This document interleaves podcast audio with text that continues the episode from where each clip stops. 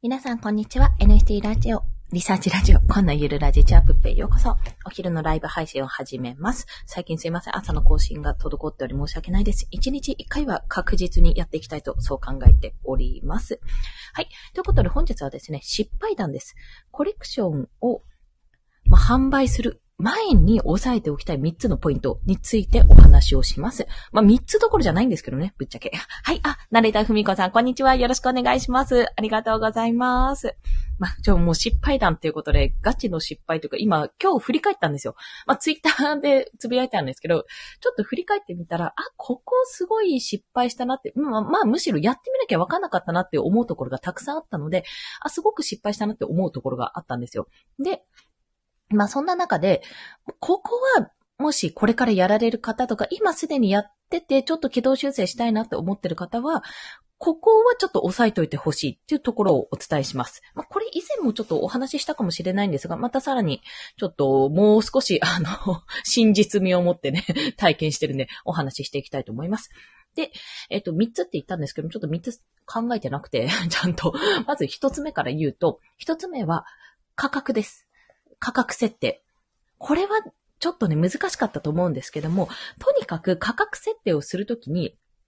あの、ターゲット層をまず考えるべしってところだったんですよ。で、とりあえず試しにやってみよう。自分どんなものかな？どんな風な反応来るかな？と思ってやってみようと思うことであれば、ポリゴンで出した方がいいです。ポリゴンは市場規模は確かに小さいんですけども、手数料がやっぱり安いというかほとんどかからないっていうのが魅力の一つですし、幅広い層に届ける。ちょっと NFT 触りたいのやってみたいって思ってる方に届きやすいので、そういった意味でポリゴンはやっぱり最初に最初にもしちょっとお試しでやるんだったら絶対ポリゴンの方がいいです。これは確実に言えることです。まあ、ちょっと不具合とかがあったとしても、手数料がそこまで取られない。イーサリアムだとその1個の不具合で手数料2万3万とか普通に飛んでしまう時があるので、まあ、そういうことを懸念するようであれば、ポリゴンから始めるのは全然良いと思います。で、ポリゴンだと、まあ、オープンシー内での市場規模はやっぱり小さいので、そこまでバカ高く稼ぐってことはできないんですが、まあ、自分はこんなコレクションを持ってて作ってますとか、NFT やってますとか、自分の SNS とか他のね、経由から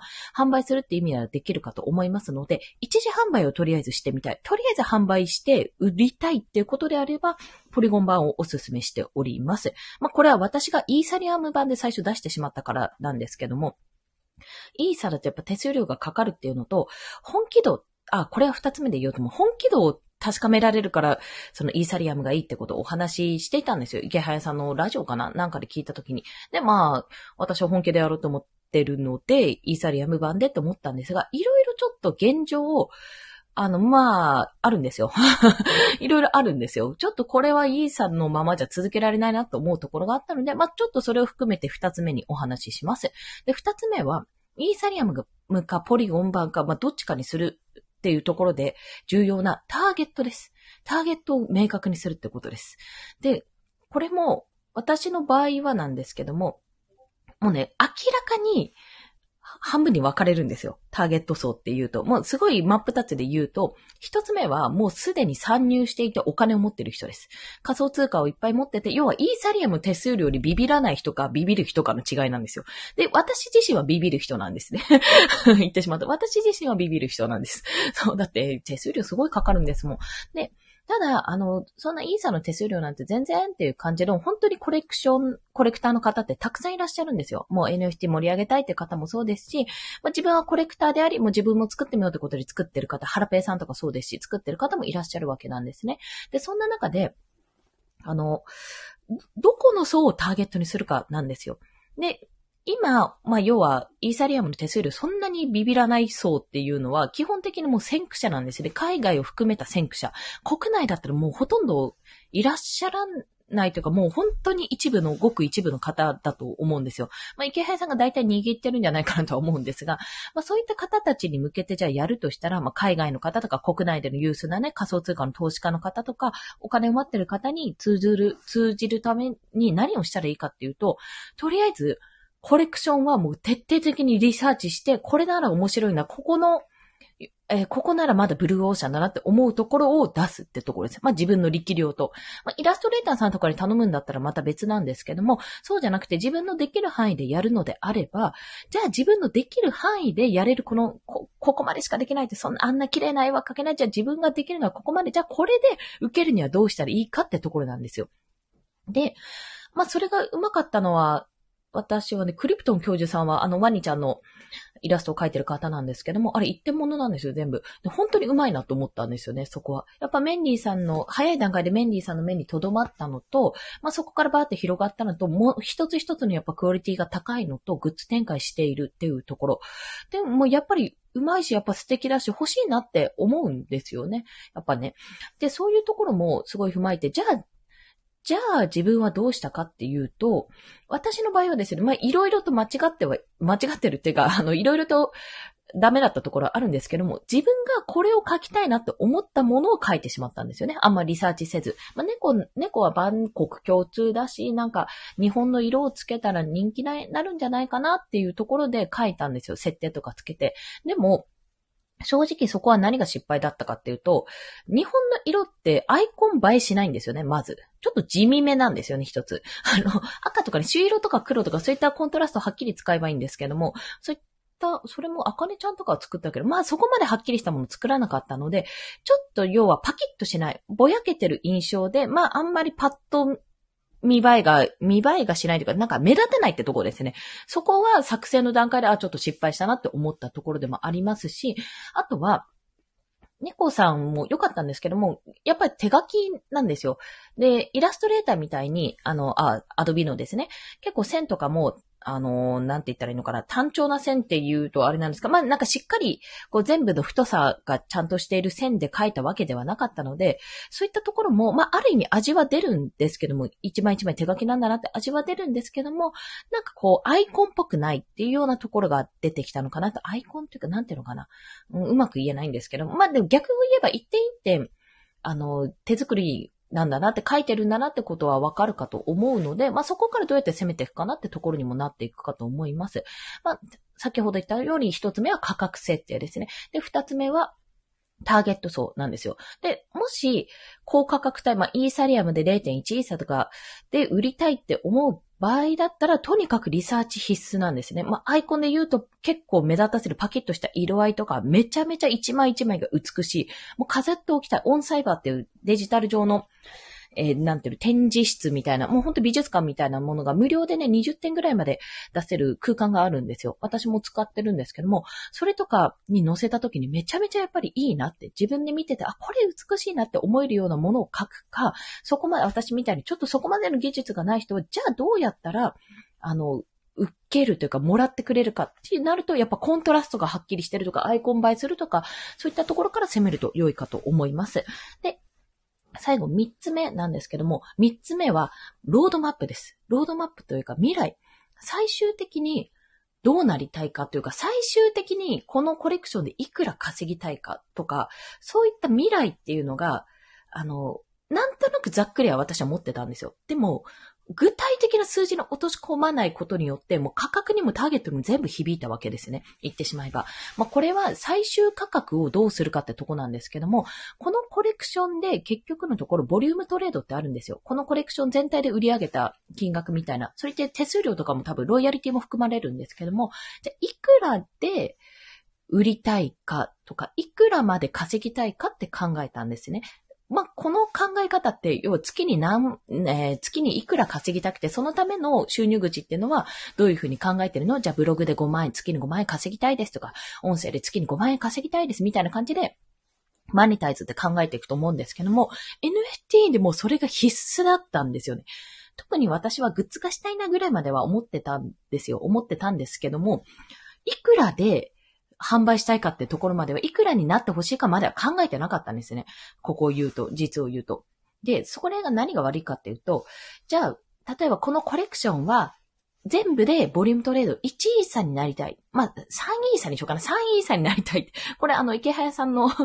あの、搾取しない NFT クリエイター事務所の最低条件だったんで3イーサで、ボリュームトレード3イーサになりたいって思ったとしたら、3イーサっていうと、今、1イーサ50万ぐらいだから150万ぐらいなんですね。で、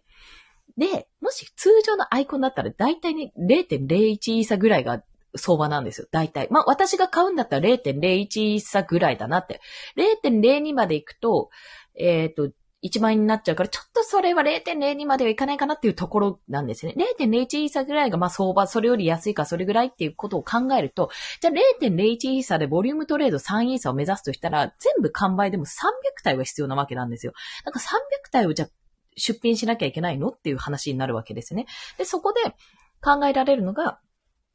あの、一つ一つの単価を上げる。まあ、もしくは、やっぱり、えっ、ー、と、大量に生産できるように、大量にイラストとして出せるようなものを作るかのどっちかなんですね。まあ、すっごい極端の話をすれば。あとは時間をかけて作っていくってこともありますけども、まあ、その二つだとしたら、私の猫さんは基本的にはあれ、あの、元絵があって、そこから目を変えたりとか、手の位置とかポーズとか変えたりできてるので、まあ、基本的には大量生産がしやすい猫さんではあるんです。あれは、実を言うと。まあ、それも狙ってっていうところがあるんですが、じゃあ、私の場合だったら0.01イー、今後ポリゴンで出そうと思うんですけど、0.01イーの猫さんを、まあ、この後大大量にっていうか、まあ、いくつか出してボリュームトレードを上げていくってスタンスをちょっと考えてはいるんです。で、もしくは、じゃあ、一個一個の単価を上げようって0.1イーサを30体出そうとか、1イーサをを3つ出そうとか、そういうふうに、例えばね、するとしたら、じゃあどうしたらいいかっていうと、その層に向けて作るしかないわけですね。要は先ほど言った、えー、二つ目に言ったターゲットを明確にするというところ。ターゲットでもう1イー出してでも変えてくれるっていう人を、どんなもの、どんなものだったら、噛む噛む噛む。どんなものだったらこの人は買ってくれるんだろうっていうところをやっぱり見定めるしかないわけなんですよ。で、今回このお話をしたのは、まあ、失敗してほしくないってところはもちろんなんですけども、あの、今、えー、クリプト忍者のプラチナムコレクションっていうのをやってるんですよ。いろんな大御所クリエイターの方が二次創作として、まあ、ファンアートとしてクリプト忍者をそれぞれナンバー1からナンバー20まで書いてくださって、それをオークションにかけて売るっていう形なんですけども、私ね、平気で1イーサとか全然行くと思ってたんですが、意外とね、1イーサまで届かないんですよね、全部。すっごい、すごい作品ばっかりなのに。っていう現状を見て、まあ、今、イーサリアムがやっぱり高くなってて、NFT 市場自体が落ちている、落ち込んでる部分があるので、まあ、あまり金額は出さないのかなっていうところを思ってるところがまず一つと、それ以外に、まあ、あれの場合は私二次流通が絶対行くなって思ってるので、まあ、そこでもしかすると価格がどんどん上がっていく可能性はありますけども、でも、基本的に、あ、すごい人たちがクリプト忍者ってめちゃめちゃ今14イーサとかで落札されてるものもあるんで、めちゃめちゃすごいね、状態の、状態のね、今国内で、なんていうのかな、最大級のコレクションのうちの一つではあるにもかかわらず落ち着いているっていうかそこまで伸びないってことは、これは私はクリエイターさん一人一人の影響力云々ではなく、あ、市場全体の落ち込みでもうこれぐらいになっちゃうんだってところを感じたわけです。なぜかというと、クリエイターさんめちゃめちゃすごい人たちばっかりなんですよ、本当に。そこ。で、作品自体も美しいものばっかりなんですけども、やっぱりそこまで動かないんですね。で、状況を考えたら、じゃあ自分のものって、自分の作品って売れないよなって思ったんです。そう。そんなに変われない、そういう意味のね、変われないなって思っちゃったんですよ。って考えたときに、じゃあ今戦略として、今自分は出してるけどどうしたらいいかっていうと、まあ、イーサリアムで出した最初の7体、あと1体出してないんですけども、出してる分は今最初が0.0001イーサかなまあ、あの、数百円で出してるわけですね。数百円で出してるわけなんですよ。まあ、手数料がその分乗っかってくるんですが、ね、それで出してる価値はもうそのまま変わらないので、それはもうそのまま出します。えっ、ー、と、7体目までは。ただ、付加価値はつけます。もう買ってくださってる方もいるので、付加価値をつけるようにしようかなと思ってるんですね。で、それ以降に出すものは、基本的に、あの、最初に出した7体よりも、まあ、簡易的というか、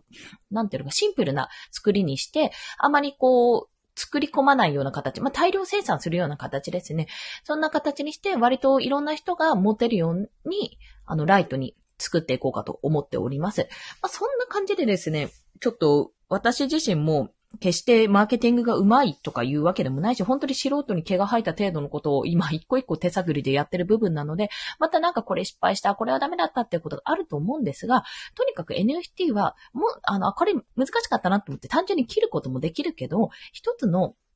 これ使いやすいなって使いやすい猫ちゃん。まあ、いろいろコラボもしやすいし、自分のキーマン、あの、キーマンというか代表作としてね、出すこともできるし、後から追加で付加価値をつけることは何度でもできるし、もっと言うなれば、コレクションって移動できるんですよ。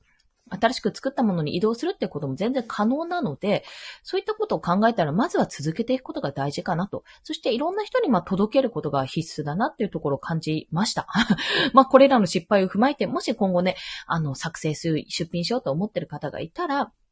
いらっしゃったら、ひとまずですね、お試しだったらとりあえずポリゴンでやった方がいいよっていうお話と、本気で売るっていう、あの、今ならわかる池原さんの言ってた本気で売るっていう意味は、これは全然見られなくて全然変われないとしても、とにかく営業をかけて、あの、売れるような形にするっていうところなんですよ。あの、なんていうのかな。まあ、すっごい、これ、これだと言い方が悪い。まあ、ここにボールペンが今あるんですけども、このボールペン、まあ、NFT のボールペンだとしましょう。NFT 化されたボールペンを、正直言って他の人が、調整とか、例えば、あと、どんどんどんどんこれ二次流行って、まあ、お婿もあるけど、お嫁に行ってもらえるのかってところを、やっぱり、考えて考えて考えまくって、そのためのことを全部自分は手を出してるかってとこなんです。売れるためにやることももちろんそうだし、あの、クリエイターとしてこういうふうに面白いことやりたいで、ゲーム化したい、こんなふうにやりたいっていうことも、あのね、すっごいあるんですよ。要は、こうやりたいって思うところと、売りたいってところって、あの、似通うところもあれば、一致するところもあれば、全然真逆のことだってあるわけですね。その時にどっちの自分を取るかってところなんですよ。で、現在の私はもう、あの、今日目先の利益だけ追ってもダメだっていうツイートをつぶやいたんですけども、いや、マジで目先の利益だけ追ってもダメなんだけど、あの、かと言って、自分は自分で、ちゃんとあの、稼いでいけな、いけなきゃとか、ねあの、子供もいるんで稼いでいかなきゃいけないので、そこはそこで、あの、別に、なんていうのかな、意識として切り取ってね、あの感情とは切り離して考えて、じゃあどうやったら売れるかなってところもやっていこうと思ってます。てか、まあ今、現在進行中で やっておりますってところなんです。なので、なのでっていうか今バーって話しちゃったんですけども、とりあえず失敗しちゃいけない。あの、失敗しないようにするためにはっていうことで、私は失敗したのでその3つをお話ししました。まず価格帯です。要あ安く提供するのもいいなって思うかもしれないんですけども、安くすると、その、安いものを買った人っていうふうにお客さんがなってしまうんですよ。だから適正価格っていうのはやはりちょっと選んだ方がいいかなと思います。0.001は安すぎ。自分で言っといてないんですけど、0.05ぐらいがアイコンだったら、相場、あ、0.05じゃない、0.01か。5000円ぐらいか今で言う。大体その辺は相場かなって私の感覚では思います。それが1個、1桁下がるとめちゃめちゃ安くなるからやめといた方がいいよってお話と。で、2つ目はターゲット設定です。0.1イーサとか1イーサとかちょっと高価になってほしいって場合は、ターゲットも設定して投資家ですよね。もうコレクターの人のみんな見てどういうのが好まれるのかっていうのを見て自分の実力と照らし合わせる。そこで作れるものを作るってところがもう一番早いと思います。で、私の経験上だと、パキッとした色合いのものですね。割とアイコン映えするものとか、あとは、まあ、あの、コントラストがしっかり、もう対比がね、しっかりしてるっていう部分とか、めちゃめちゃ美しい、本当にクオリティ高いイラストかってところかなと感じております。私のあの、ニュアンスですけど、ニュアンスが受け取った感じですけど。で、そこがしっかり、あの、ターゲットがしっかり絞れてないと、結局、あの、変え、か、なんていうのか、購入者に迷惑をかけてしまうなってところがありましたね。ちょっと感じております。そして最後がロードマップっていうか未来。結局このコレクションでいくら稼ぎたいのかってとこ。で、さっき言うの忘れちゃったんですが、二次流通分はあんま考えない方がいいです。まあ、二次流通まで行くようなコレクションを作るのが私としても目標なんですけども、基本的には二次流通ってそこまでいかないなってちょっと思ってるんですよ。二次流通ってめちゃめちゃ難しいって感じてるんですよね。そこに付加価値がつかないと欲しいってならないわけですから。この人の持ってるの欲しいからちょうだいってならないわけなので、そこは、